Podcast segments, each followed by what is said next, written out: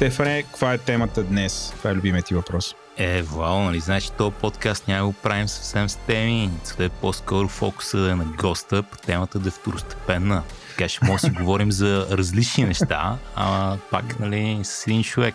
Да, няма се, има някаква тема. Добре, днес ще е малко по, по-скоро на тема React. Там ще видим mm. как си обещал, че се опита да бранчне и най-накрая да разчупим, да разчупим егото на темите, статуквото конспирацията на Big Topic и там всякакви други такива глупости. Аз искам ти задам един от другите често задани въпроси, които съм обещал. Понеже много хора ме питат по някаква причина мене, що нямаме рубрики в този подкаст? Искам, стой, стой, стой, стой, стой. Това не е моят подкаст, това е подкаст на Стефан, така че той трябва да отговаря на такива въпроси. Та, ето ти захапи този въпрос. Е, Вал, сега какви рубрики да правим, извиня. Имаше едно предложение в фидбек формата, какво изколи днес и е окей. Okay. Нали, мога да правим така рубрика. Вал, ти какво изколи днес и е окей? Okay? Mm, аз в момента уча Python 3 си изкефи как можеш, като пишеш имената на променливите и ги разделяш с запетайки и после стойности, които им придаваш отново да са с запетайки. И супер ме изкефи това. Няма нужда на отделен ред да слагаш е, всяка променлива и дефинираш. Направо си взривих от кеф. Ема, да. виж какво това е, какво научих днес е окей, а не какво изкодих. Аз питам какво изкоди. С тебе нищо не изкодих, една презентация направих. Цял ден я ковах. Е, Владо, значи, значи ако нищо не си изкодил, си синьор програмист. А направо нали, CTO сте. Нали, не, ти, ти не я ли знаеш тази древна мъдрост? Има една така древна мъдрост, която се предава от векове насам. Нали. Там едно време най-раните програмисти, нали, докато са били живели в пещерите, през деня са гонени динозаврите, хори са на лов, връщали се след това, сядали са на компютрите около и са кодили. И те предават една мъдрост. Нали. И мъдростта е, че джуниор програмиста на края на деня казва Ей, колко много код написах днеска. Медиан програмиста на края на деня казва Ей, колко много код изтриг днеска. А синьор програмиста казва Ей, колко много код предотвратих се напише днеска. Защото, нали, най-добрият код е кода, който го няма просто. Код се пише само като има нужда. Ако мога да не пишеш код, не пишеш код. И така тези, тези древни, древни програмисти от времето на динозаврите от, нали, от баща на син, от майка на дъщеря се, препода, се предава тази мъдрост. Ти като казваш преподаване и предаване на мъдрост. Трябва да ме питаш какви компютри са ползвали в камената ера. Сега, преди веднага да те попитам какви компютри са ползвали в камената ера, понеже каза мъдрост и напоследък, напоследък си в някакъв, някакво състояние, в което си доста шерлив на мъдрост, особено в YouTube. Разкажи малко за това. О, ами, значи тук тръгнах да, да търси различни креативни аутлети и в момента експериментирам с видео. Започнал съм да се опитвам да правя YouTube YouTube канал или както му викаш Intaxi YouTube-бито. да, от време на време се опитвам да правя видеа в YouTube-бито на различни теми. Сега започвам съм с Vim, колкото да опипам така как се правят видеа на програмистски теми и да се понауча малко. Но а, малко по малко ще се опитам да бранща в малко по-такива широки интересни програмистски теми. Как ти намерят хората канала? Потърсете за Стефан Къне в, в YouTube, ха, в YouTube-ито, или ме, или ме намерете някъде из Facebook и там. Затова спаме тия дни. Ти някакво, както през годините такова, седя супер под радара и изведнъж тук в рамките на няколко месеца избухна във всички възможни комуникационни канали, подкасти, YouTube, скоро радиопредаване, телевизионно предаване. Инстаграм е. профил на Стефан Кънев как коди от някакъв ремонт destination в планината. Стриминг. Стриминг. Има време и за това, Вал, има време и за това. Ако смятате, че това е добра идея, има форма за обратна връзка, в която може да оставите коментари. Абсолютно. Заливайте коментари. Сега тайна ще кажа, обаче Стефан чете всеки един от тях и прави някакъв Big Data Analytics, който за сега е Small Data Analytics, защото не сме съсипани от коментари, но само да ви кажем, има супер много място в Google, просто залетени с а, коментари. Да те върна обратно към камената ера, след като казахме Google формуляри. Кажи сега в ера какви компютри са ползвали, защото обещах, обещах и този важен въпрос да, изкути, да издискутирам с теб. Е, Владо, то не е ли очевидно? В момента ползваме 64 битови, едно време от 32 битови, 16 битови и 8 битови, но тогава са ползвали битови. първо битови. Е... Днеска е, много мъдрост, много хумор. А, виж, е, да. Тук проговаря нашия гост. Проговаря нашия гост. Не издържа вече, аз го виждам загрява. Хуморът е важен. Значи, двата типа важни шеги са следните. И те са единствените валидни шеги. Или такива, които ги направиш, хората ги заболява главата и за момент спират, фащат си са. Ох!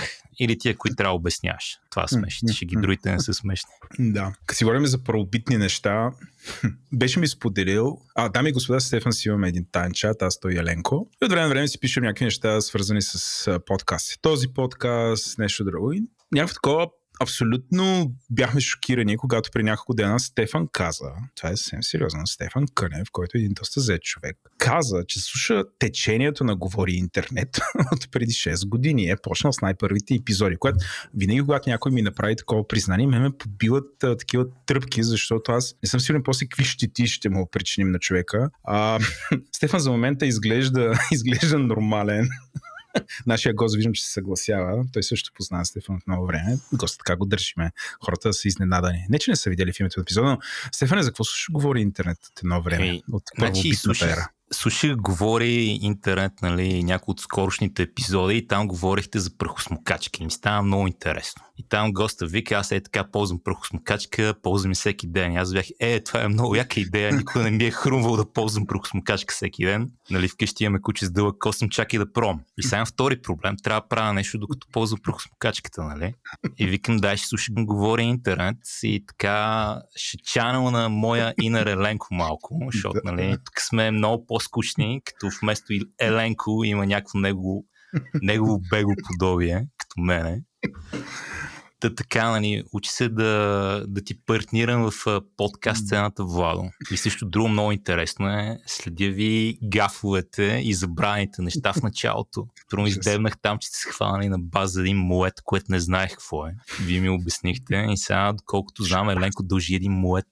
Да, да, да, защото Еленко, е, това е супер ценно, между другото, Стефане, аз ти обещавам всеки път, когато хванеш Еленко, че е загубил бас от мен, плячката да си я делим. Мое дами и господа, за които не е запознате, е шампанизирано вино от е, района Шампан във Франция, а, казвам в чист английски. Разбира се, който Еленко е обещал да ми го даде, ако Тръмп из, издържи 4 години. Очевидно господин Тръмп издържа 4 години, Еленко държи, дължи вино, така че с Стефан ще се почерпим. Защото Еленко винаги си плаща дълговете. Да, това може да е рекъренс на рубриката Тръмп няма седмицата в този подкаст. Това спомнеш ли си го? Това Тръмп си няма седмицата. Е, е. Днеска проведох разговор с не едно, не две, ами три ситиота и там обсъждаха как бъдещето е сървърлес. Вие на какво мнение сте двамата? да. Ние от известно време сме тръгнали насам. Насам или натам, към сървърлес. Насам, насам, или оттам насам. идвате, идвате не. от сървърлеса и се връща насам към сървър фулеса. Истината е, че последните години като човек и моите, аз, нали, моите колеги прекарали доста време в кибернете света, сервер изглежда първо доста по-простичко по-малко работа за DevOps екипите, малко ментенс има. На всичко отгоре излиза и по-ефтинко даже. Сега има там някакви неща, които трябва да се решат, за да може да мигрират хората в тая посока. А, обаче, за мен лично като фронтенд dev ориентед човек е много сладка тази работа. Просто се пише по-лесно код така. Не трябва да мислиш за, за много неща отзаре, поне от моя гледна точка. Кефи ме като цяло идеята. Аз тук се опитвам да направя конфликт между тебе и Стефан, но да, да Стефан, кажи. Не... А, аз не съм фен. Не съм фен. В смисъл. яко е, яко е за нали, някакви работи, за нещо по-просто и така нататък. Ама като почнеш да имаш скел, например, почва ти трябва контрол над разни работи. В смисъл, определено ползваме серверлес, ама няма да направим цялото нещо на работа с серверлес. Ами... Баз, базата ни е толкова свинска, че дори не е в RDS. Ние, ако е преместим в RDS, ще страдаме. Така че, така че като имаш малко по-сложни operational характеристики, нали, не искаш да ползваш само едното или другото. Искаш right tool for the right job. Но мен ми е много фат цялото това нещо. И термина също ме убива серверлес. Смисъл... Да, той е малко, не малко, доста неточен, но както казват хората, контекстът е цар. В крайна сметка не бачка за всяка компания. Просто в нашия конкретен случай, това, което аз се занимавам, пасва идеално просто. Като го сравня с Kubernetes и всичките неща около него, става доста, доста по-простичко. Значи, Вало, не знам ти дали си виждал Kubernetes, но това е нещо, за което ти трябва PhD. Най-вероятно заради това не съм го виждал. Да, просто всичко това е толкова комплексно и сложно, че тръгнеш да го подкарваш и не му се вижда края. Значи а, имаш някакви истории на млади, млади стартъпи от трима човека, които, или четирима човека, които подкарват проекти на Kubernetes. И фалира след това, защото са изчерпали всичките пари. На мен това ми се вижда безумно, защото те ти трябва 3-4 човека само да разбереш как да подкараш Kubernetes. А кой ще върши другата работа, нали? Ние при нас го подкарахме, обаче беше дългогодишно пътешествие. И Мгм, дори в да. ретроспекция не съм сигурен дали нямаше да е по-добре да почакаме там колкото години да излезе това на HashiCorp, как се казваше, Номат и да го бяхме направили на Номат, не знам. Абе, съвсем друго си е директно да пишеш по... Директно да редактираш файлове в продъкшн върху сървъра, както... Винаги човек трябва да живее на ръба. А истинските хакери така правят, Да. нали Стефане? Искам един такъв дисклеймер да направя, че преди малко, понеже Стефан каза, че какво беше, че базата е свинска. Стефан има дейтабейс систем администратор, който, трябва да се знае в този подкаст, е мой кум. Така че, вече неща, работата стана супер дебела. Е, вярно, че, вярно, че си знаете спешката. Пешо базата, както е известен на всяка. Пешо базата. Пешо базата, да. Аз като работих с него беше Пешо Linux, а сега е Пешо базата. Вау. А, Пешката, пешката е голяма машина. Да, да. Дай Боже до ня... да доживее някой да каже краси реакта. Някой Е, ден, някой ден, реакта. някой ден. Вижте, вижте какъв добър транзишън. Добре, добре, добре. Добре дошли в това вече е четвърти епизод на Тилда на клона черта, където сме се събрали да си говорим за най-различни неща с Краси Реакта. Краси, представи се. Здравейте от мен. Това е най-новия ми прякор Краси Реакта. Казвам се Красимир Цонев. А, родом съм от малкото китно градче Търговище. Живея във Варна в момента. Работя за, както казва един приятел, за една американска корпорация.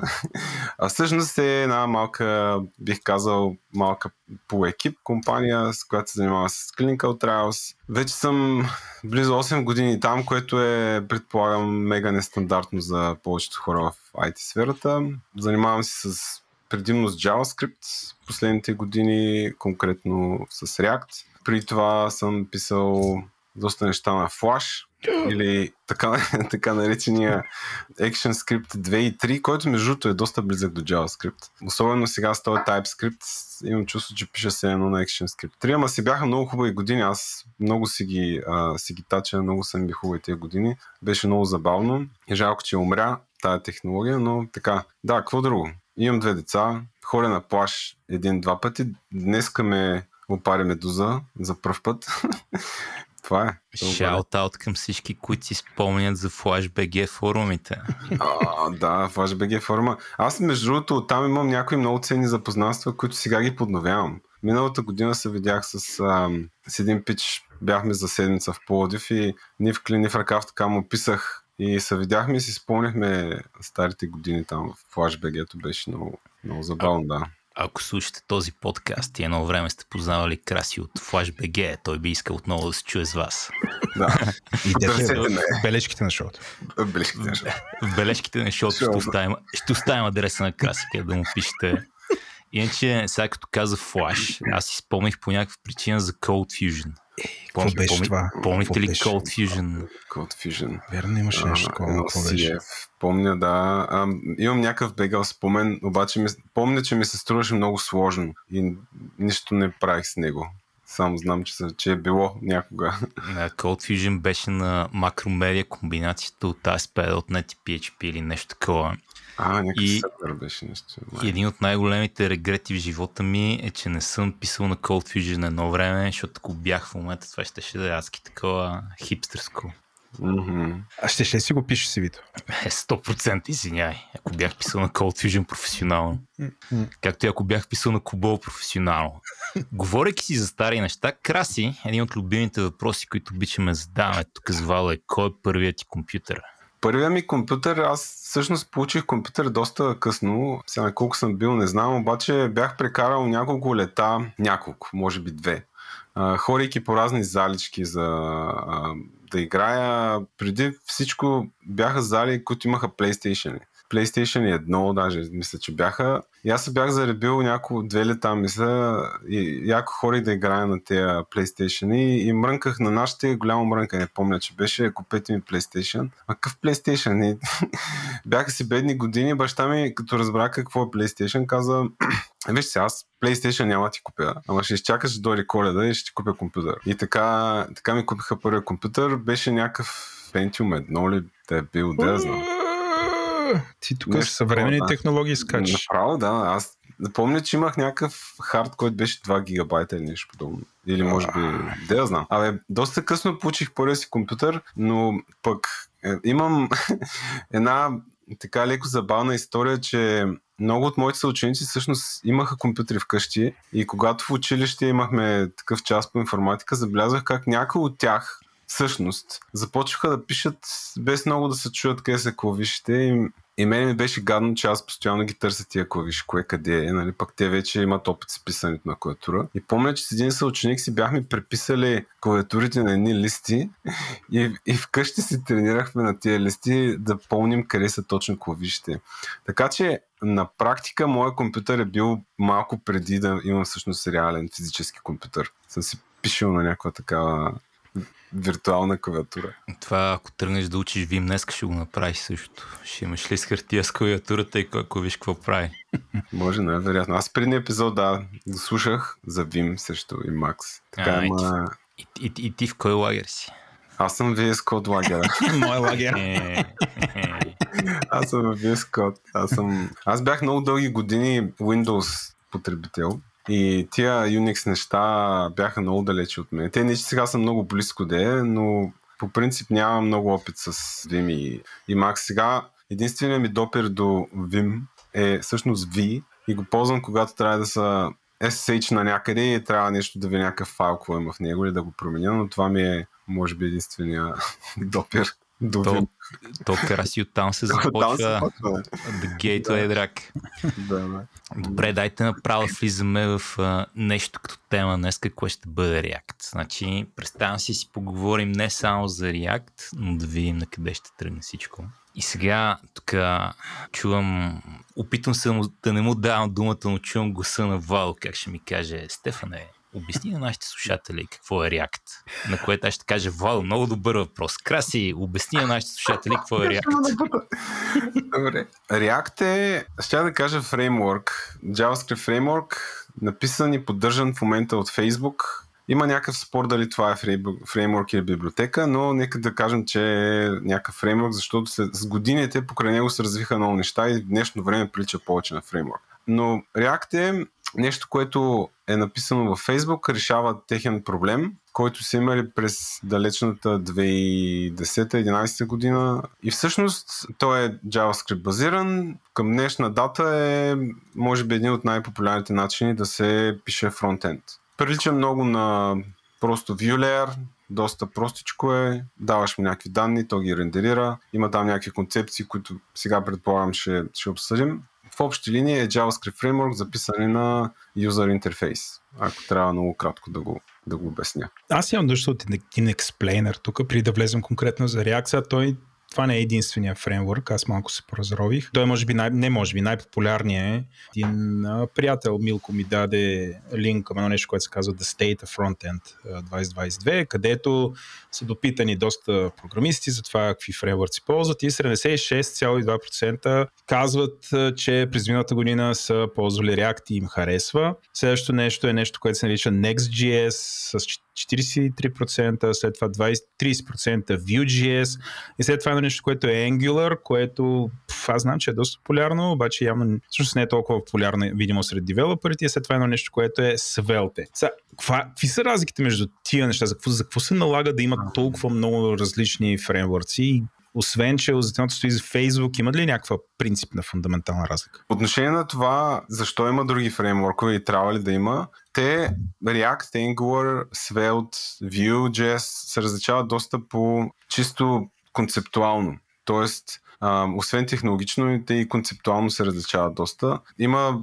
различни идеи, които са вплетени в тия фреймворкове. Интересното е обаче, че зад React седи Facebook, зад Angular седи Google, Uh, зад Svelte седи един пич, който се казва Рич Харис. Той работи в... В момента работи за New York Times, преди работеше за Guardian, мисля. Но uh, Svelte и Vue.js реално погледнато започнали от, uh, от обикновени девелопери, които решават просто, че това, което има в момента не ги кефи, нали? И те тръгват с някаква друга посока. Примерно, Svelte и Vue.js са много ориентирани към основите на това да да правиш UI, т.е. HTML, CSS и JavaScript не са толкова вплетени заедно, колкото са в React. Mm. Докато в React, нали, пишеш в един файл, може да блъскаш всичко на практика. То не, че в другите не можеш, ти пак можеш, но а, чисто концептуално при тях те са доста по-разделени.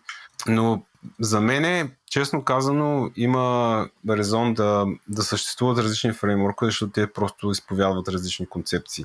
Знаеш ли, има едно много важно нещо, което бях научил преди време от ам, една презентация, не, не помня кой, кой беше правилно. Той каза как човек избира фреймворк. Обикновено как, ако трябва да си избереш фреймворк, как решаваш кой точно да ползваш, както сега примерно има няколко. Истината е, че човек в крайна сметка избира фреймворка не на база дали, примерно, той е много добър от към перформанс, дали има голямо комьюнити или нещо подобно. Хората избират фреймворк на база на концепциите, които са в него и дали ти тия концепции ги виждаш като начин на работа. Защото ако почнеш да работиш с нещо, което не те кефи и не си много съгласен с това как се случват нещата, защото и в React, примерно, има много Magic там, нали? Последните години, особено с тия хукове, има, има някакви моменти, които хората се питат, абе, това май не е както, не е много окей. Okay. В смисъл, аз не съм окей okay с това много. И когато удариш такава стена и ти да бачкаш това всеки ден, някакси е мъка. Много хора се отделят от React, примерно и отиват други фреймворки, точно по тази, по тази причина. Просто не ги кефи някакви неща на концептуално ниво. Добре, ако трябва много, не знам, да обясниш на човек, който е decision maker, но не е дали, супер много дата фреймворка и трябва да се избере между React и Angular. Как ще му го обясниш? Какви са силните страни на едното, какви са силните страни на другото? Аз съм изключително много баяс в момента. Няма проблем. Смисъл... Ами, истината е, че в React за да започнеш, старта е, е много бърз. Има много къс learning curve. В последствие има неща, които нали, трябва да отделиш повече време да ги разбереш, да можеш да ги освоиш и да почнеш да ги прилагаш. Докато в Angular, поне моите наблюдения, без да съм писал кой знае колко Angular, даже почти никакъв, там още с началото ти трябва да прочетеш някакво количество документация, за да можеш да почнеш да правиш нещо всъщност. Докато React е доста по-лесно да се започне. И, и аз това е, може би, един от примерите. Добре, ма се има нещо. Angular се има някаква силна страна и някакъв недостатък има React. И с това а... те, те оставям по тази тема. Да, да. Трудно ми е да говоря за Angular, честно казано. Каква му е силата? Е, е виждаш, що си краси реакта, разбира се. Иначе, слабите страни на, на React са, са много видими, когато започнеш да го ползваш и когато апът ти започне да расте. Има някои неща, които не идват с, с самата библиотека. И, и там вече идва момента, в който трябва да учиш. Но, Стефан, ти какво мислиш по този въпрос? Да, и аз това ще да питам. Стефан, кой от всички тия фреймворци най-пасва на твоята философия? Значи на моите най-много пасва React. Аз също съм избрал React като основен фреймворк, който ползвам. С Vue съм се заиграл, така че имам някаква идея. С Angular съм се заиграл доста по-малко и тук ще говоря много на изуст. За Svelte нищо не знам все още. Някой ден трябва и това да прочита. На мен React най-много ми харесва, защото е добра комбинация между така простота и допълнително контрол, който имаш примерно като погледнеш към Angular, там е доста по-enterprise се усеща цялото нещо. Плюс това е на Google, а Google според мен е много рядко имат някакъв адекватен open source, ако трябва да съм честен. Нали, тук е контровършо мнение, но както уточних наскоро, уча Go и Go направо ме изприщва. В смисъл много як на моменти, ама Anyway, Vue пък е много такова. Всъщност Vue е един фреймворк, където се учи малко по-лесно от React и е малко такъв по първолинеен, ако щеш, макар че има и доста при покриване концептуално на места, но просто React най-много ми фитва. Но интересното е, че модерният React най-много ми фитва, защото React мина през една еволюция, която, нали, като почнахме да занимаваме с React през 2015 изглеждаше по един начин, или там 2016, не помня коя година, и в момента модерният React е нещо много различно от тогава. Краси, искаш ли поговорим малко за това? Искаш ли поговорим малко за основните идеи в React сега? Откъде тръгнаха и къде се озовах? Значи, искам да да започна от а, идеята защо въобще този фреймворк се е появил, защото там е, според мен, има един момент, който хората трябва нали, добре да, да разберат. Фейсбук, всички знаем нали, колко са големи, имат една ads платформа и както каза Марк тук преди няколко години, нали, те така печелят. Те ръндат рекламки. В един момент дашборда, който се грижи за това, нали, става много сложен, много комплексен. Тогава всъщност идва идеята, че те трябва да имат нещо, което да им реши тая комплексност. И тук Джордан Уолк, ако така се произнася фамилията му, мисля, че написва едно нещо, което първо се казва Fax.js, след това от него нали, произлиза React. Но тук искам да отбележа, че всъщност началото на React е вследствие на проблем, който Facebook имат. В началото, когато големите компании се чуяха дали да ползват React въобще, това беше един от, един от моментите. Добре, ние имаме ли такъв проблем като Facebook? Трябва ли да ползваме този фреймворк? Той ще реши нашия проблем? Примерно. И това го имаше като дебат при доста хора. Имаше го като дебат дори в компанията, в която аз работя, нали, макар да ползвам React от доста отдавна. Защото това е фреймворк, който решава един конкретен нали, UI проблем, който те са имали. И въпросът е дали ти го имаш. И тогава, когато трябва да вземеш това решение, дали да легнеш целия стак на, на, на този фреймворк и всичките екипи да почнат да работят нали, с него, дали е стейбъл, примерно, стигаш до този въпрос, дали, дали имаш този проблем. И сега факт е, че той е, както Стефан каза, доста простичко нещо. В началото наистина е бил по-скоро като view layer. Тоест нямаме state management под ни, почти никакъв. Има на ниво компонент. Всичко в началото е било класове. По-скоро то в JavaScript точно клас тогава не е имало, но са ползвали прототап чейна, нали, както на времето се пишеше ООП за JavaScript. Както едно време в камената. Както едно време. динозавра. И да, jQuery. Това е много яка шега за jQuery, браво. но да, в началото Facebook си го прави там in-house, решаваме някакъв проблем, обаче аз си поне имам такова и такова ми беше усещането. 2013, като взяваха на една конференция GSConf в Штатите, взяваха двама. Единия беше Том, някой си, не го помня фамилията, но а, той беше по-скоро менеджер и, и Джордан. Презентацията Том обясни а, защо имат нужда от такъв фреймворк в общи линии. Джордан обясни базовите неща за React. Нали? Как а, имаме компонент, как имаме стейт в този компонент и нататък. Основните неща на React. А, и в един момент казаха, ето ви го, ние ви го даваме, ползвайте го. И това е якото нещо. Нали? И ти го вземаш, почваш да билдваш нещо с него и в момента, в който стигаш в момента да имаш някакъв по-голям стейт или примерно да трябва да направиш някаква страница цялата на React. И тогава осъзнаваш, че React всъщност тогава нали, нещо му липсва. И, и, и това беше точно момента, в който аз поне се запитаха, бе, то това си е някакъв виолер, нали? идвайки от тая MVC а, история години назад а, и в други технологии, нали? Ти очакваш това да е, Facebook го релизват, нали, open source, би трябвало да е нещо завършено. В един момент се оказва, че то не е комплит, нали. Мисля, ти не, ти не знаеш как реално погледно да си напишеш апа целия. Да, ама това не е ли някакси нормално за всички тия работи? Да. Мисъл... Ами, за мен беше малко странно при положение, че излиза от тях, обявява се на, обявява се на конференция, която е как да кажа, водеща света на, на JavaScript. Нали, това ще го видят, може би, всички uh, JavaScript девелопери. И те представят основните концепции, абе, изглеждаме нещо като, че uh, нещо ми дават, ми тизват ма такива, е, виж сега колко е яко, нали, обясняват някакви яки концепции, заребяват ма и в момента, който почне да го ползвам и всъщност а, осъзнаваш, че има доста други неща около React, които човек трябва да, да разцъка. Иначе, а, да, Началото е много, много лесно. Има някакви неща, като още тогава Джордан ги обяснява като One Way Direction Data Flow, а, което е нещо, бих казал, много нетипично за, за JavaScript, защото в JavaScript а, преди това, преди да имаме фреймворкове и такива неща, а пък и въобще като почнаха основните проблеми, които се бориш в UI, винаги в браузъра, е, е това да да имаш добър перформанс, т.е. рендеринга да, да не рендваш много. А React е тотално против това.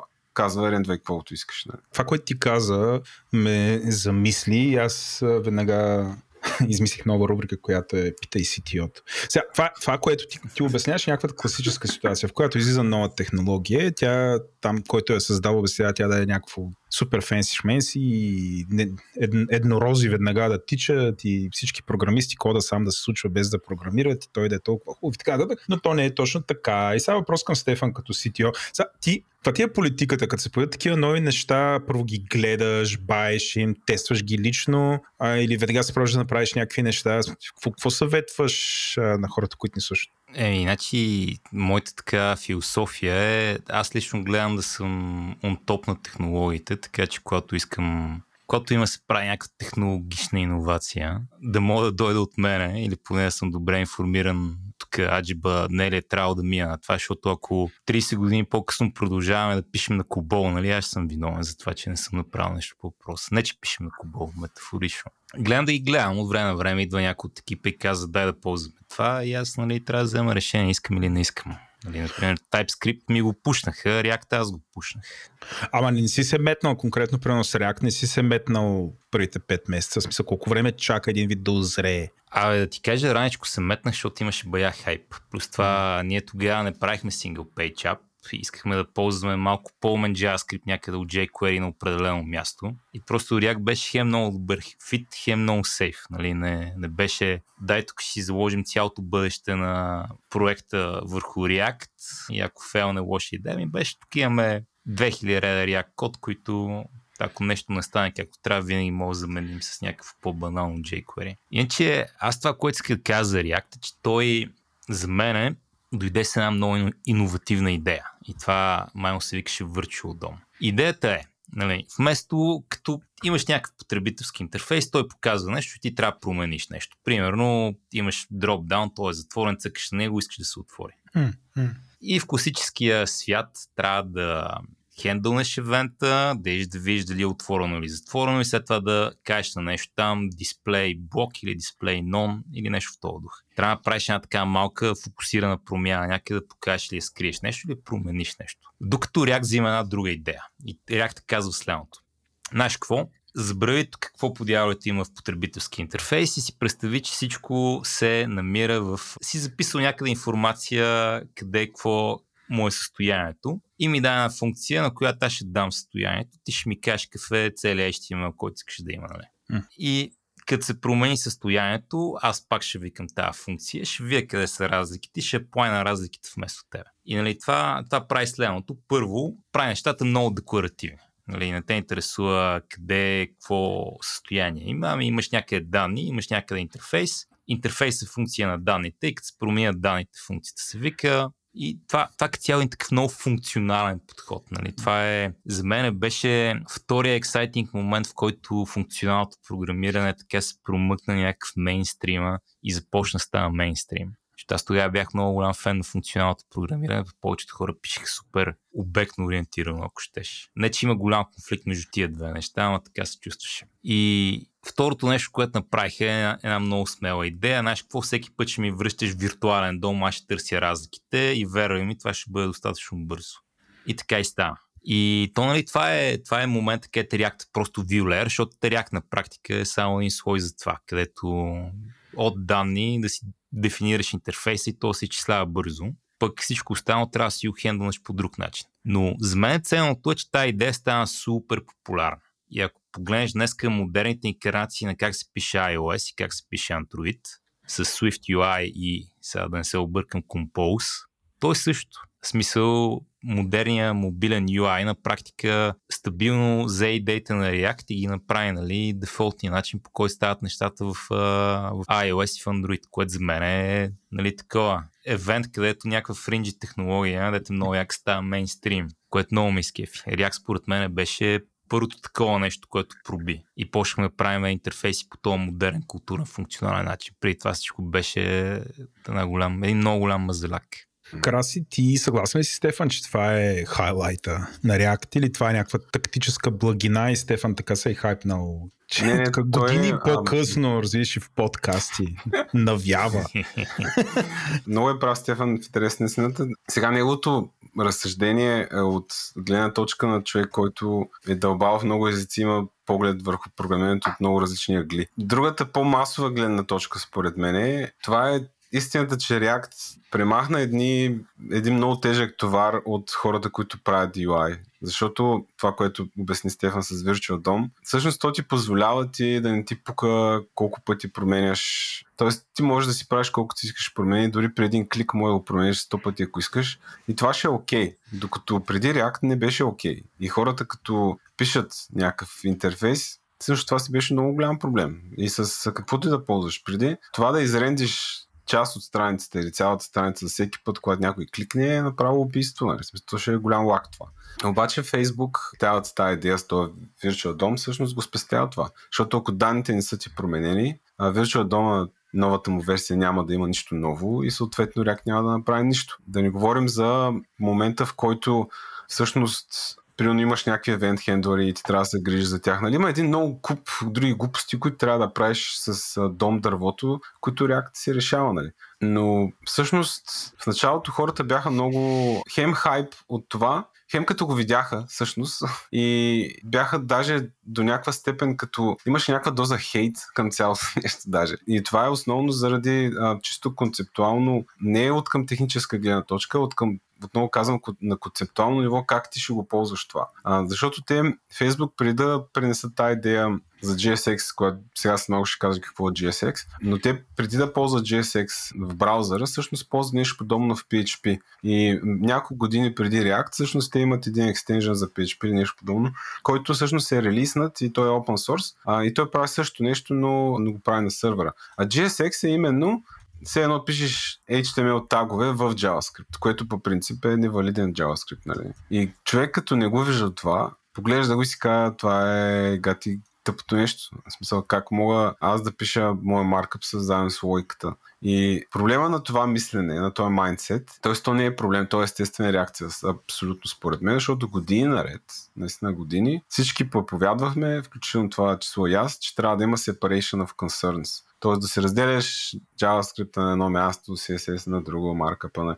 Дори в бекенд езиците, като примерно PHP, нали, като популярно решение за правене на вебсайтове, там също има темплейт енджини, пише си CSS на едно място, пише си маркъпа в тези темплейти и не може. Не е добра идея да го миксваш, примерно, с PHP лойка. И Facebook изведнъж излизат и казват, вижте сега, не, нали, тук ще правим това. И това беше първия голям отпор всъщност на, на комьюнитито. Те казаха, бе, това е концептуално грешно хора. Това е голяма грешка. Не, грешно е.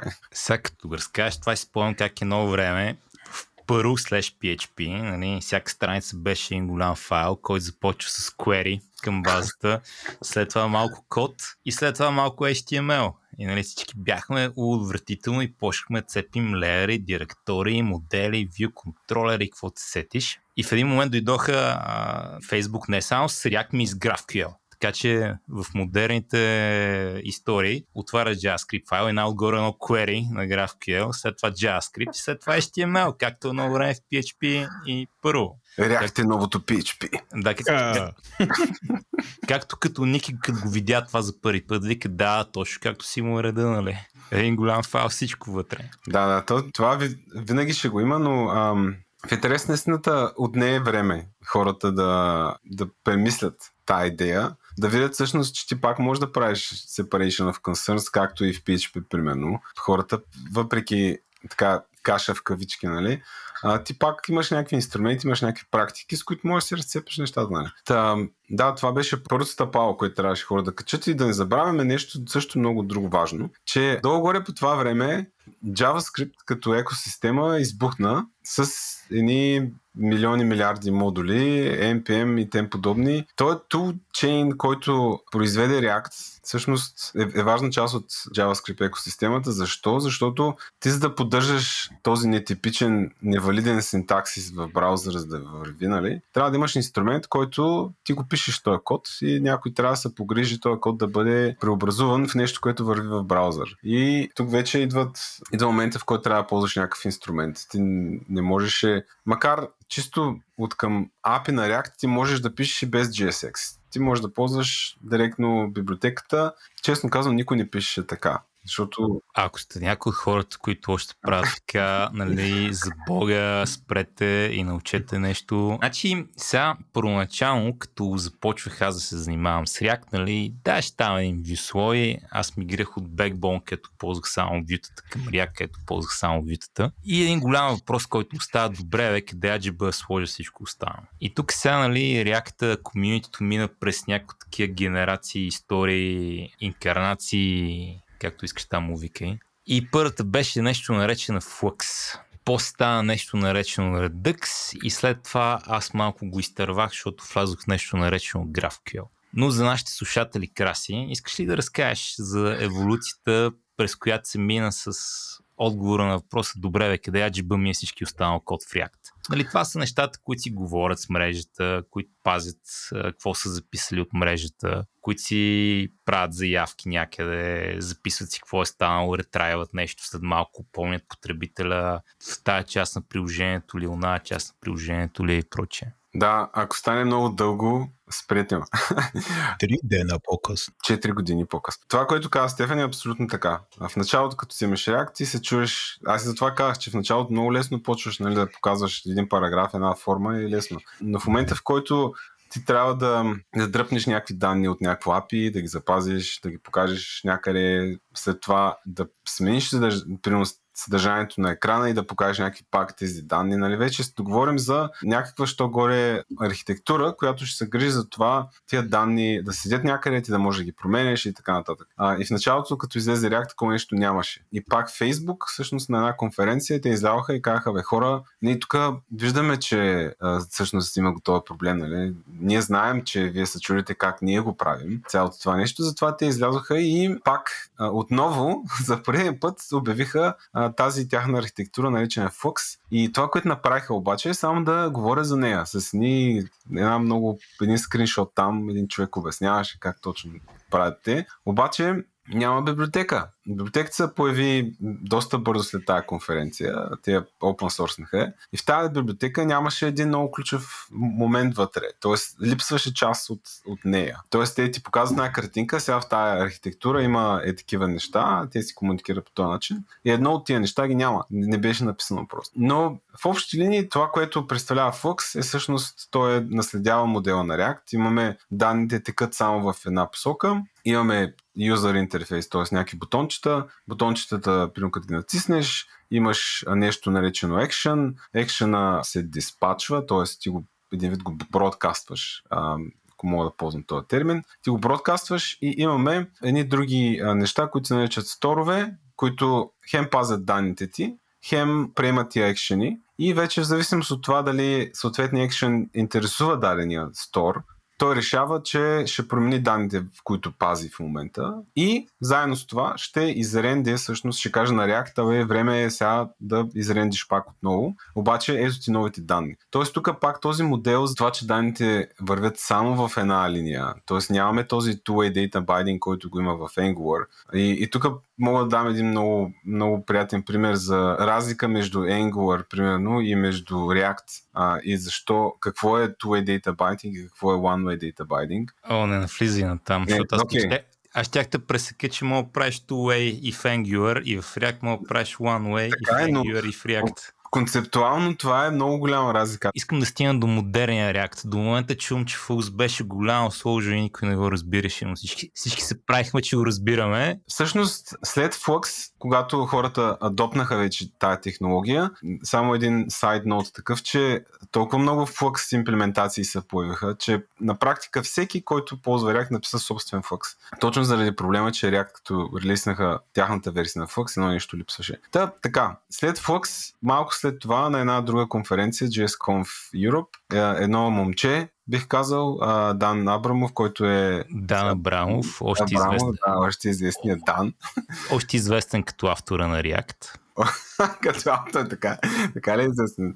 Дайте хората го, го, го свързват много с това. То, понеже той е много популярен в React Community, той е един такъв най-аутспокен React човек. И всички си мислят, че той е автора на React. И в Twitter в биото му пише, не съм аз автора на React. Ами да, има нужда, защото той излезе на тази конференция и пича имаше някаква идея нещо да представи някаква много такава интересна презентация и, и тогава е, той е направил презентация за uh, time traveling един вид с JavaScript. Тоест да можеш ти ползваш апа и в един момент да можеш да се върнеш назад във времето и да видиш какво апа точно е изрендил през всичките тия кликове, които си направил. Нали? И за да го направи това, той пише една друга библиотечка, която се наказва Redux и оттам вече нещата експлодират за него, бих казал. А, защото Redux е концептуално е, е доста близко до Flux, т.е. има същите концепции, само че там няма много сторове, има само един. Но има доста прилики между Flux и Redux. Съответно, Дан бива нет от Facebook и той в момента е част от Core екипа. Но Redux става много голямо нещо в React Community. И до ден днешен и ние там, където работи, имаме Redux неща, защото то просто завзе целият React свят и всички ползваха Redux. Тук само една скоба отварям. Може би е хубаво да кажа защо всъщност на Redux му се получиха нещата. Отново пак, много е простичко, лесно се учи, лесно се работи с него, пак ляга върху One-Way Data Flow на React. И едно много важно нещо, което според мен хората много подценяват, има един много як DevTools който а, е в Chrome, екстенжен за Chrome, който ти помага ти да видиш апа ти как работи в момента виждаш абсолютно всичко, което става в Redux света. И да работиш по този начин е много приятно и е, това е много, много важен момент според мен за успеха на Redux. Значи аз като подхванах Redux, много ме изкефи и нали, помогна ми да схвана какво ми е липсало React до тогава. Обаче ми беше някакъв много тегъв интерес на истината, защото трябваше да правиш диспатчер, реакшен и ала бала, като имаш някакви независими части от стейта, ставаше една плетеница, която не можех съвсем да измисля как да направя чисто. Още ли е модерният начин да се прави стейт менеджмент в React това или хората почнаха да правят нещо друго? Значи много супер точно си оцелил най-големия проблем на Redux. Аз много обичам като правя интервюта и като не търсим React Developer и, и въпросът ми в тая посока е абе я ми кажи защо Redux нали, не е окей. Okay. И е това е отговора. Защото е тегаво. Към днешна дата а, не бих казал, че това е начинът да правиш state management. Даже тук искам да отбележа, че когато отвориш документация на Redux, поне при беше така, сега скоро не съм проверял, Redux, повече библиотеки имат името на библиотеката до едно изречение, което трябва да я дефинира тази библиотека. Redux беше Predictable State Container, т.е това не е state management. Той просто ти пази стейта, а ти как ще го менажира стейта, това е вече една, едно друго изкуство, което там има малко по, по-дълбоко е според мен тук, разбирането за това какво е state management.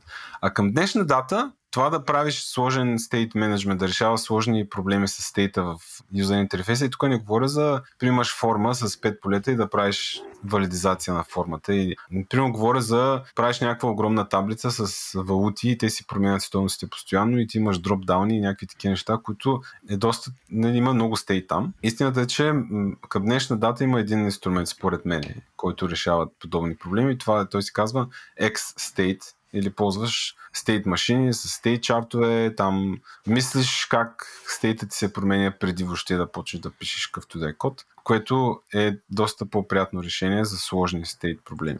Но към днешна дата Redux е, има едно нещо, което се казва Redux Kit, което до, до някаква степен прави работа с Redux по-приятна. А, моето лично мнение е, че няма нужда от Redux вече, честно казано. Има достатъчно много инструменти в самия фреймворк, които позволяват да правиш нещата, които Redux прави и да не забравяме за неща като GraphQL.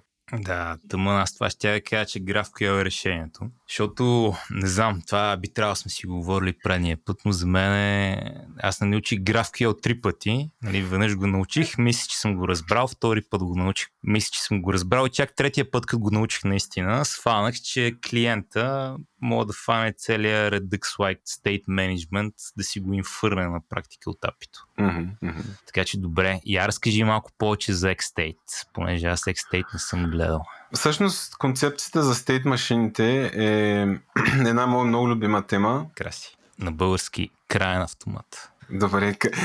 Темата за крайните автомати а, за мен е една много добра, много приятна тема, която проспах по време на моите университетски години. И много съжалявам за това, защото виждам как в днешно време много неща, които едно време съм се казвал, Абе, то, това за какво ще ми, за къде ще ми трябва в живота, нали, това още от гимназията, види тия неща по биология, къде ще ми трябва в живота, нали, какво ще ми помогнат. В университета обаче всичките неща се оказаха неща, които ми трябват сега и ми липсват. Та, тази идея за, за стейт машините, за, за крайните а, автомати, истината е, че стейт менеджмента е, е нещо, което правиш преди да почнеш да пишеш кода. И там идеята е, че имаш няколко различни стейта и тук мога да дам пример за най-популярният пример, когато се говори за стейт машини е светофара. Примерно ти имаш светофара, има три стейта и по-важното обаче от това, че има три стейта е, е какви транзишени има между тия стейтове. Тоест ти не можеш да кажеш, че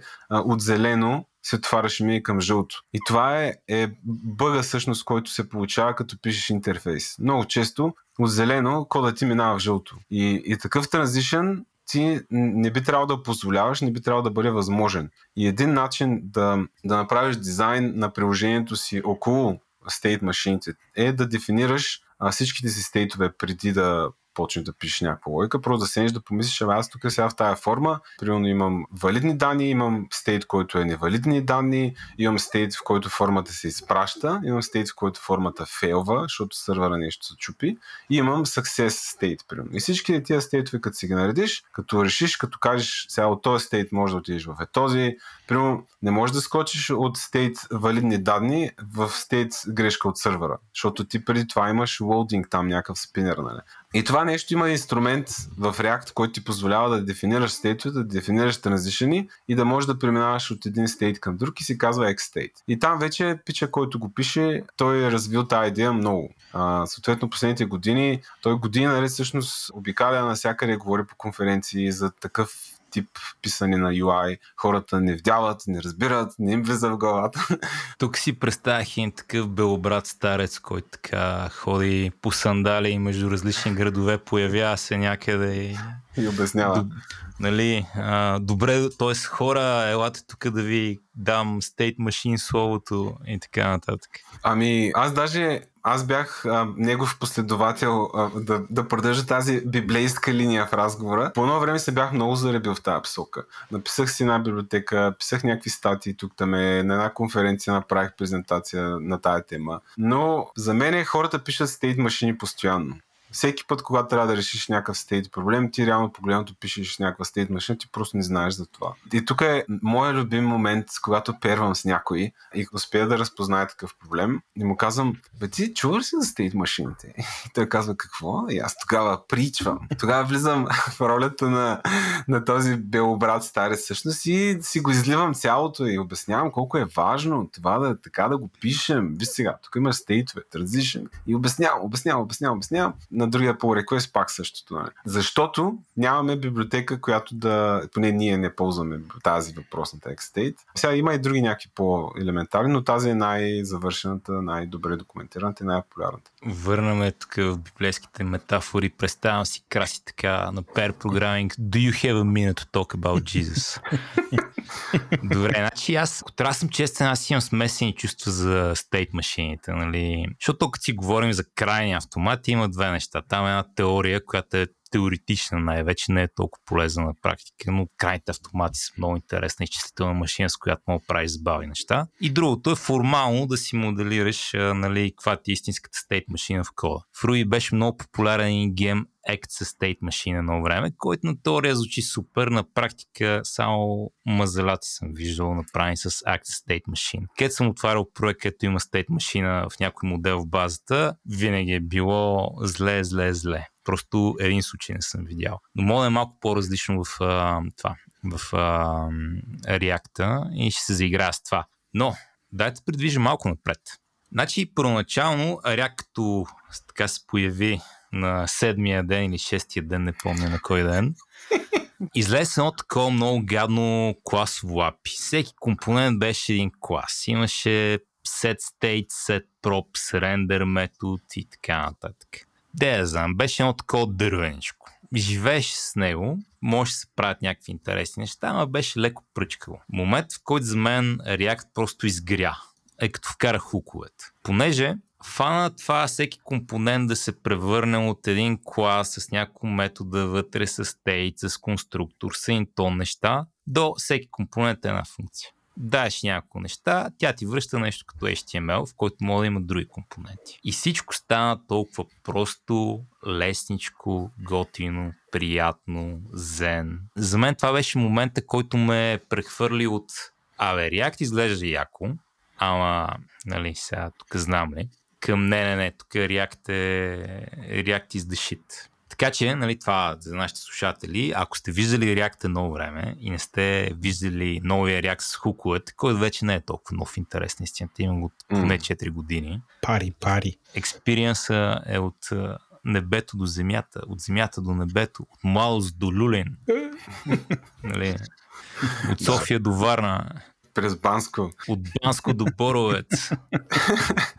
ами да, историята с хуковете, знаеш, аз имам чувство, че след толкова години вече, когато а, съм бил част от тая IT сфера, бидейки програмист и а, човек, който наблюдава така въобще как хората вземат решения в, в тази сфера, в един момент винаги се стига до това ти да бъдеш супер практичен. Защото практиците обикновено решават някакъв проблем конкретно бързо и всичко мейква сенс. Нали? Това, което казваш ти за функционалните компоненти, както ги наричат вече от...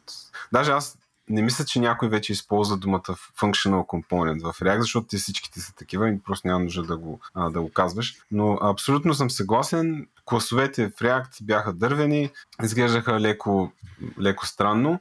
И в Facebook направиха пак също нещо, както и а, когато обявиха нали, React, когато излезе и когато после излезе Flux. Сега пак излязоха и казаха, бе ние тук измислихме нещо. Нали. Всичко вече ще е функции, както ти казваш. И ето ви инструментите, които ще заменят това, което правите с класове в момента. Проблема е обаче, че ти като пишеш функция, майндсета на хората, като пишат функции, е всъщност, че ти пускаш тази функция, тя се екзекютва и това е. Вътре ти нямаш стейт. Как ще пазя аз стейт вътре? Това е само един но на практика, сега one пускаше, тя минава и свършва. Тук за контекст, нали, като имаш клас и му викаш метод, той си има dis, в dis може да има някакъв стейт, нали, да си се запази нещо, като го викнеш, то мога да промени и следващия път, като викнеш метода, вижда новата стоеност, нали, имаш dis, да, в който има да, някакви неща. Абсолютно, да. Ма като имаш функция, няма. Го няма това. Решението на Facebook са така наречените хукове, които са всъщност функции, които нали, ти можеш да напишеш твой си хук всъщност. Има хукове, които идват с а, самия фреймворк. Тоест ти, когато функцията се екзекютва, пишеш най-отгоре, това е много важно, сега ще кажа защо,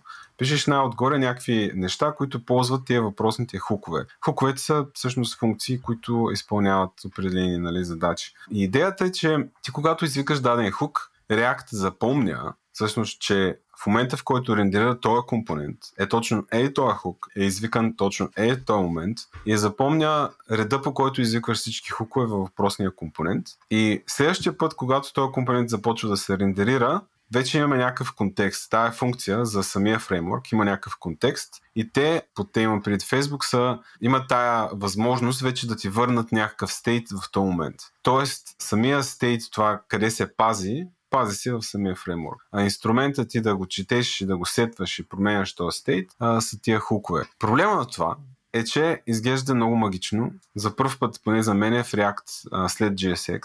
Това беше доста странно. Това на мене ми беше много любимо. Защото... Любимо? О, добре.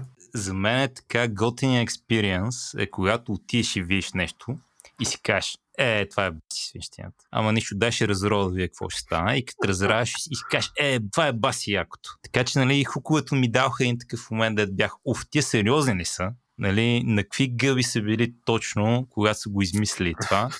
Това е баситъпата идея. Никой никога не е правил нищо такова, защото очевидно е баситъпата идея. Вие сериозни ли сте? Функциите са функции, трябва да са purely functional. УА, има this JavaScript, ползвайте него. Просто mm. беше скандал. И после отиваш и почваш да го ползваш и си знаеш какво е. Тия са, тия са next level. Да, да, да. Измислили се го. Измислили се го. Хуковете имат доста learning curve и трябва добре да им фанеш цаката. Тук искам да вметна, че а, ти настъпили мутиката. Минахте ли на последния ряд, където use effect се вика два пъти? Този проблем го видях някъде, но понеже ние не сме мигрели, все още нямаме. Нямаме такъв проблем. Ние сега се цаним да, да настъпим тази мутика и да видим как се усеща. Да, не да знам. Според мен винаги ще има някакви такива а, моменти, обаче ако, поне до сега, ако винаги нещо е било някакъв голям проблем за много голям брой хора, Фейсбук излизат с някакво решение за това, но за това конкретно нямам идея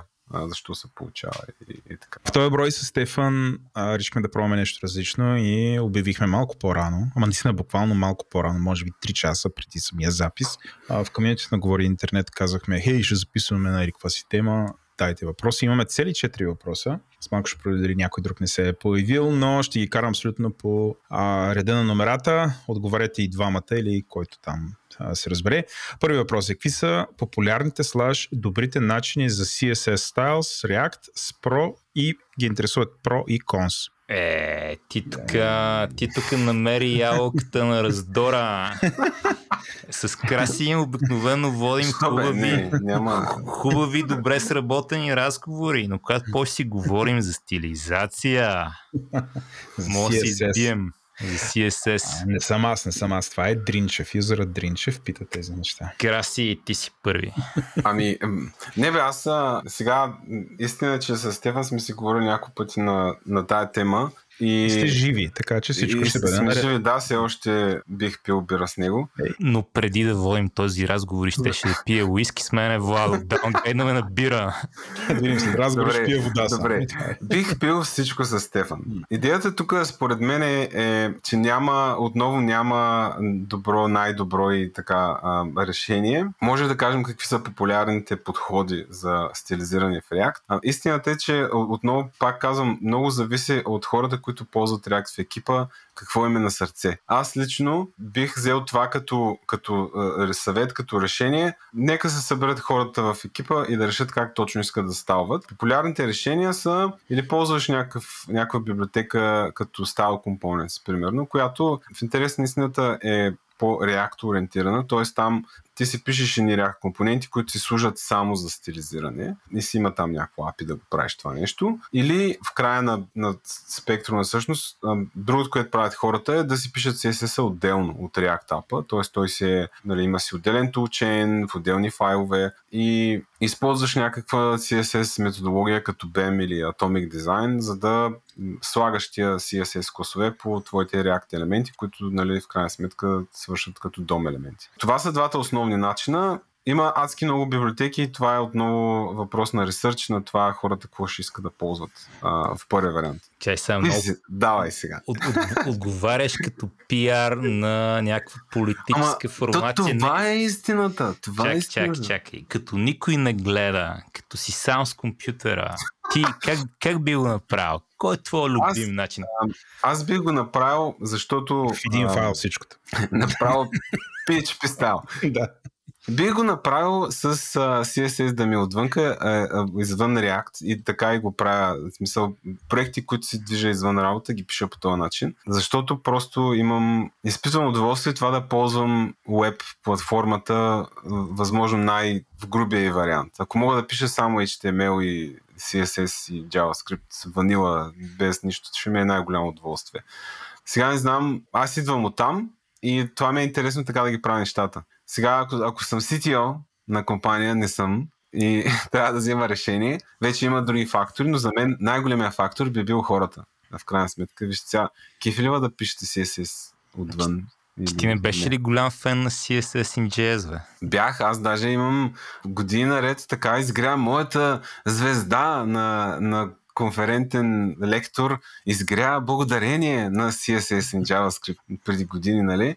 Но, но пред колко лоша идея е това звездата се оказа метеорит. звездата се оказа метеорит. Ами не то, аз пак ще отговоря политически коректно, ще кажа, че пак зависи. Нали? В някои случаи има смисъл хората ги кефи, а, така пишат. Аз пиша така на работа. В смисъл, ние ползваме стал компонент на работа. А, има някакви причини за това, но аз лично бих се кефил а, да си пише CSS отвън, да си ми е... Даже без никакъв CSS препроцесор, просто CSS, там малко CSS variables да има, нали, все пак нещо да е конфигурирано. В общи това е. Това е Добре, от моя гледна точка, аз с страст мразя Style Components и въобще всяка една форма, в която CSS започва да се приближава към JavaScript. Това, което аз бих правил е да пиша, както ти каза, CSS отделно само че аз бих ползвал препроцесор между другото. CSS препроцесорите са дешит. И нали, това, което аз предпочитам да правя, е да моделирам CSS като един вид API. Нали. Сложиш то клас, стават някакви неща. Не харесвам BIM и всичко останало. Тия сложите CSS философии с многото вариации ми идват много. Според мен е това, което гониш е да направиш нещо като Twitter Bootstrap, но дори по-просто и с по-малко mm, Имам там цяла философия, която е дълга. Като едното нещо, което много ме изненада, беше Tailwind.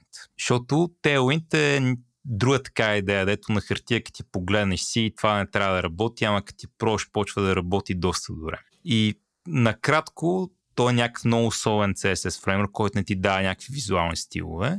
Но па, това, което ти дава са много кратки имена на класчета, които да изсипеш директно в HTML си, за да стилизираш нещо. Примерно, нещо, което стилизира един бутон да е такъв а, си определен цвят, а, с оглени ръбчета, еди колко си голям шрифт а, и като хъвърнеш върху него си промени цвета, са 10 CSS класа, които не биеш на бутона. И цялото нещо е кратичко и разбираемо и идеята е направо да го сипеш в HTML.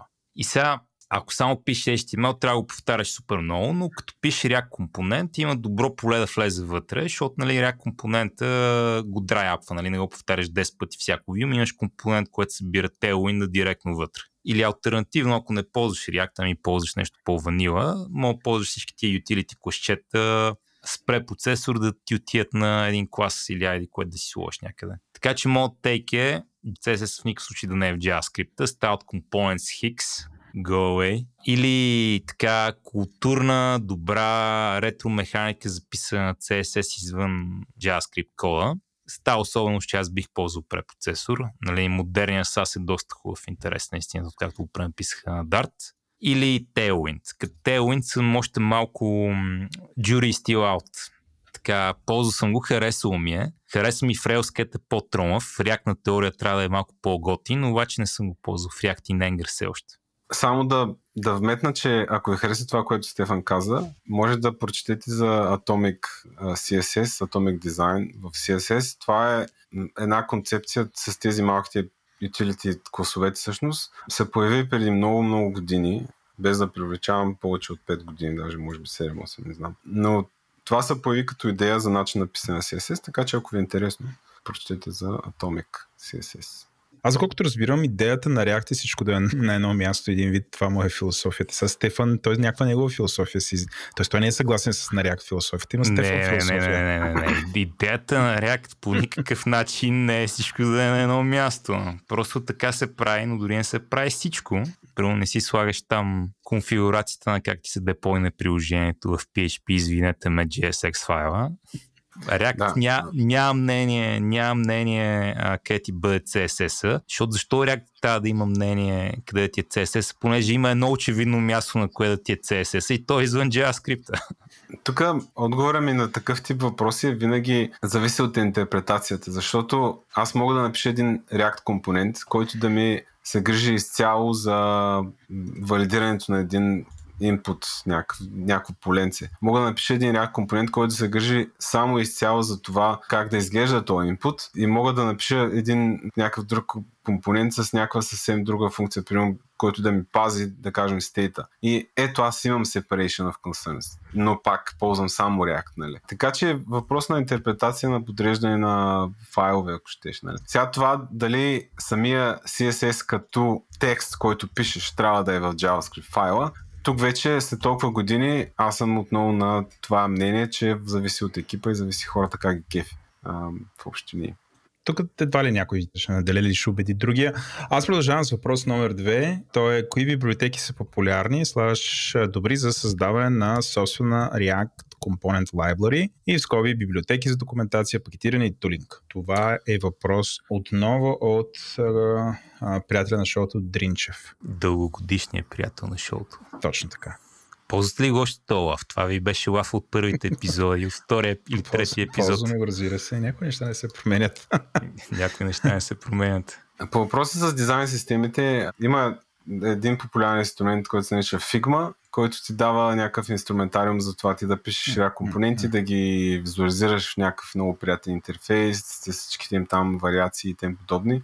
А, това е което ползва комьюнитито според мен. Даже май мисля, че има някакъв платен вариант или нещо подобно, да се хоства някъде, някакви такива неща, те го развиха. Но това е единственото, което мога да дам като конкретно предложение. Ние ползваме Figma а, за това, защото е и дизайн ориентиран, т.е. могат дизайнерите да до някакъв, някаква степен да колаборират с всъщност хората, които пишат код. Нали. Иначе има много компании, които според мен не ползват никакъв инструмент, е просто ако има дизайн система, съм забелязал, че самите дизайнери са много, са така много ексайтват се покрай тази идея да има дизайн система, защото това си тяхното по-прищина. В смисъл ти да създадеш някакъв визуален език за някакъв бранд, нали, и той да се ползва навсякъде. Това е вау. Нали, това е някаква някакво нещо, което те много яко биха почнали да правят. И повечето яки дизайн системи и неща, които съм виждал онлайн, в интерес не са custom made. Тоест те си довършват до края работата, като дори превръщат тяхната дизайн система в един много добър бранд, някакъв изграден. Така че ако този дългодишен слушател. приятел. е, приятел, да. А, всъщност има е дизайнер или има, работи в такава посока. А, бих казал, че рано или късно ще стигне до този момент, в който всичко ще е толкова яко пипнато, че ти ще искаш да направиш някакъв сайт за него и ще направиш, ще го показваш и то ще е яко и така. Аз тук бих казал Storybook. Ние ползваме Storybook за няколко неща вече и Storybook е най-якото нещо на света. Защото там може да си организираш документацията на компонентите, може да си имаш живи компоненти, на които така лесно да им променеш стейта и може да си го като много удобен инструмент хем за хем за организиране на компонентите, които имаш, хем за девелопмент на компонентите, които имаш. Нали, ние сме фанали и сме отделили едни компоненти, които са относително general purpose в два различни сторибука. Едното е само CSS, другото са React неща. И просто сторибука е голямата революция тук. Тук имаше и Рима, тя не беше умислена, но сторибука е голямата революция тук. Е, юзера Възмолянски, не съм сигурен на шега не иска да пита за folder structure, предполагам вързано с предишния въпрос. Folder structure пак много зависи от... Ам... Всъщност, тук ще отбележа нещо. Когато Redux беше много популярен, понеже там имаш различни, имаш сторове, имаш нали, диспатчер, екшен и селектори и такива неща, а там имаше някаква, що горе, идея Тоест хората почнаха да излизат с някакви предложения как да си подреждаш нещата. В момента, според мен е всеки както, както му дойде. Както, по-скоро е домейн ориентирано, може би даже. При нас, примерно, е домейн ориентирано до голяма степен. А, сега имаме, примерно, папка Components, където са React компонентите. Нали? Имаме папка Utilities или Services или някакви неща, но те не са React специфик. Нали? Ако говорим за React, не мисля, че има някаква в момента твърдо а, дефинирана структура, която хората следват. Просто е зависи от компанията. Стефани, ти имаш коментар тук? Значи, моята препоръка е всичко в една директория и най-важното файл е започва с 0.1, вторите по-малко важни с 0.2 и така нататък. Е, old, долна черта old и после долна черта old, долна черта old 2. Е, в смисъл, моти потрябват се, извинявай. За какво триеш? Не, сега, шегата на страна, mm. това е една така много комплексна тема за фолдър структурата. Аз бих казал следното. В смисъл няма да дам някакъв ясен отговор, защото според мен отговор е много зависим от спецификите на приложението, което правиш. Но това, което аз съм открил, е, че каквато и фолдър структура да имаш, е важно тя да отделя няколко неща много ясно. Първото нещо е всякакъв такъв несподелен код. Нали? Имаш един фичър, който има някакви неща, които се ползват. Той ползва, трати няколко отделни файла, искаш това да е на едно, искаш да е някъде, където не се смесва с нищо друго. Второто нещо е код, който се ползва на повече от едно място. Нали? Има го тук, има го и там. Нещата, които се ползват на повече от едно място, искаш структурата на проекта да показва, че се ползват на повече от едно място. ние така имаме shared директори на различни места в иерархията, които индикират това не е тук само за този фичър, ами е за няколко фичера и нали here be dragons. Така че искаш да разлиш файловете, които са на едно място от файловете, които имат много клиенти. Третото нещо, което искаш да отделиш е всичко, що е домейн независимо от тебе. Първо ние имаме една директория, кръстили сме я LIP, понеже такава е Релската конвенция за тия работи. Вътре имаме неща, които по никакъв начин не, не зависят от домейна. Примерно там имаме, какво имаме? Имаме компонент за таблица, която има endless scrolling. Нали? И сега, що е то компонент в папка Lip, а не в отделна библиотека с компоненти, ми, защото то е малко недокладен. Не сме го направили хубав. Като го направим много хубав, си го отделим даже в отделен пакет, който човек си импортва и ползва, но в момента, като е някакво такова средно, наполовина докладено, седи в папка Lip. И последното нещо са някакви UT. Четири неща са. Последното нещо някак искаш да имаш junk drawer. Това е много важно. За мен е всяка... Значи, най-добрите организации, на каквото и да е. Било то бюра, къщи, апартаменти и код имат junk drawer. И причината за това е, че ако нямаш junk drawer, ми се опитваш пък съвсем на всичко да му намериш мястото почваш да правиш някаква структура за много странни места. Докато е добре структурата да е устойчива, като има някъде junk drawer, който да обере някакви малки неща, за които или не има дошло времето за по-сложна структура, или никога няма да имат. Така че това, това на мен ми е философията за... Абе, ако едно нещо трябва да запомните от този отговор, това е, че junk drawerите също са добра идея, а не лоша идея. Аз искам да, да добавя една забавна история, пак свързана с файл structure.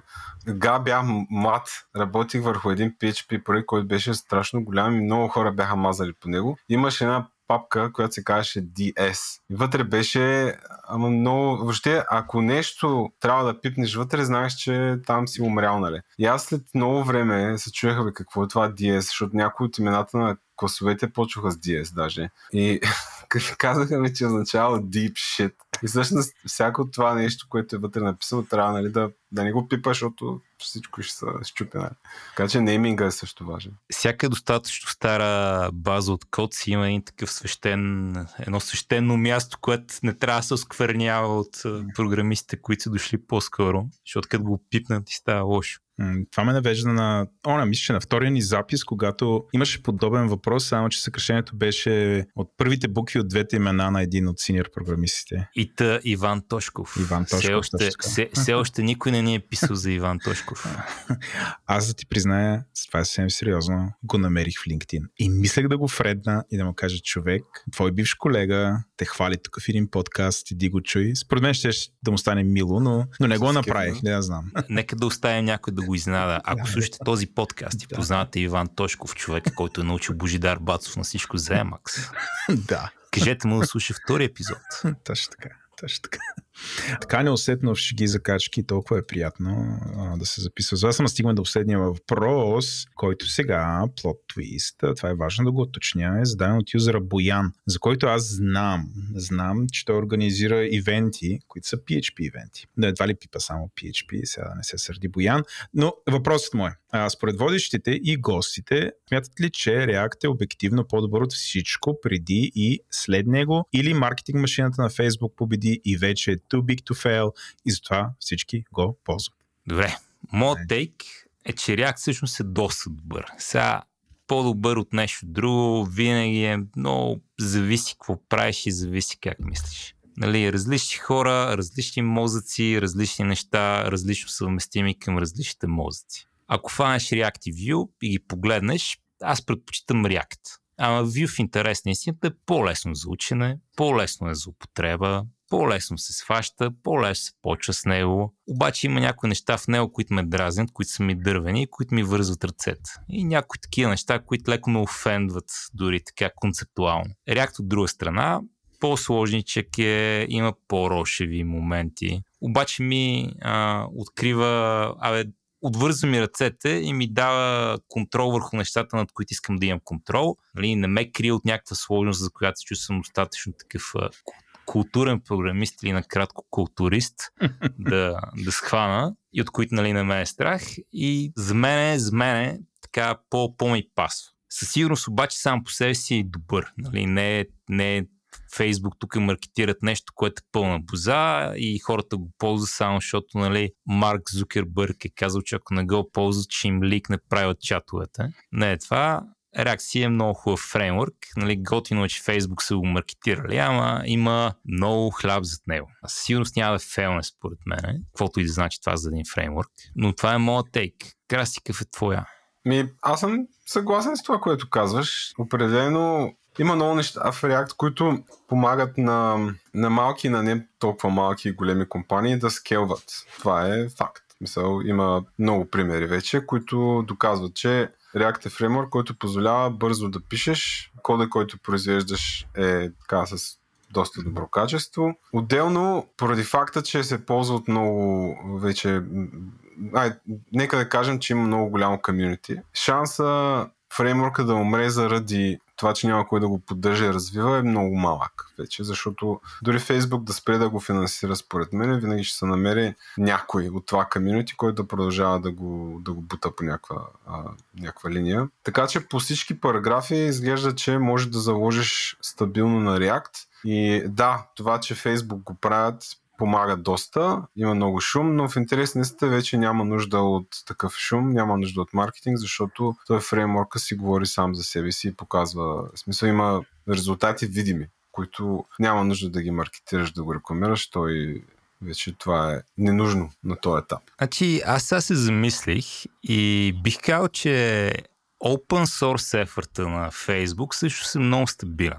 А, те имат няколко други open source неща, които са много силни и допълнително са наели така някаква група окално програмисти, които са направили много интересни неща вътре. Какво се опитвам да кажа? А, зад open source, който излиза от Facebook, виждам много така сериозна, хубава програмистка култура. Примерно имат нещо, което се казва ReasonML, много хубава функционална идея. Имат uh, React, много хубава функционална идея. Uh, имат PyTorch, който е много як и в известен смисъл по-як от TensorFlow и някои други такива работи. Нали, ако спомняте в началото, казах, че open source на Google не ме кефи и малко там преди 2-3 епизода казах, че open source на Microsoft ми е любим в момента. Но цяло за мен в днешно време това, че Facebook, open source проектите на Facebook са има шанс да са много хубави. В смисъл правят, правят такъв готин, mm. модерен, културен open source. А, за разлика от Google. Ако не сте съгласи с мен, моля ви, кажете ми кое е якото open source нещо, което Google е правил скоро, а, да, да се успокоя малко. Има форма за обратна връзка. Бележките. Бележките на шоуто. В бележките на шоуто. да, Владо, изчерпахме ли въпросите? Изчерпахме всички въпроси. Изчерпахме всички въпроси. Няма повече въпроси. Това е. Въпросите приключиха. Добре, ми ще си поговорихме хубаво. А, традицията краси е финалните думи да бъдат на Коста. Така че, какви, какви ще бъдат твоите финални думи? Първо, благодаря за поканата, много приятно ми беше. Темата е нещо, което лично на мен ми е много на сърце, защото работя с това доста време. React ми е дал много, включително и от към финансова гледна точка, защото ми дава работа вече доста години. Фреймворк си заслужава, ако не сте го ползвали, а, ако сте на кръстопът, чудете се какво да ползвате, определено си заслужава да го погледнете и да може би да, да е една от опциите със сигурност. И да, слушайте подкаста, абонирайте се в Google, Apple Podcasts и навсякъде. Like and subscribe. like and subscribe. а, искам да да кажа също и много добри думи за... Опитвам се да избягам от думата империя, обаче вече толкова ми е забита в главата. От империята на Говори Интернет. Този подкаст е част от а, Говори Интернет и ако това е един от първите подкасти, които слушате, обърнете внимание освен на другите епизоди на този и на другите подкасти в мрежата, защото са много а, много приятни. Аз лично си запълвам, а, докато пълня съдомяваната, си запълвам ушите с, а, с епизоди на доста други интересни подкасти от а, същата мрежа. Хештаг признати. Драги слушатели, аз и Владо обещаваме, че никой нито е платил на Краси, нито, нито е насочил пистолет към Краси в момента. Краси, не бягай. Абсолютно доброволно. Дръж го малко, бе, дръж го Всичко е изцяло мое мнение, както пишат хората в, а, в Twitter. Добре, ми да благодарим Владо на Краси Реакта. Краси Реакта. Краси. И аз благодаря. Роди се прякор. И до следващия път. и до следващия път. Чао!